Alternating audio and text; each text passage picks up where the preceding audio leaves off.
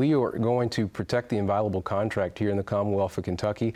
Uh, you know, that was a question of process as opposed to the actual substance of that uh, uh decision that was rendered by the state Supreme Court.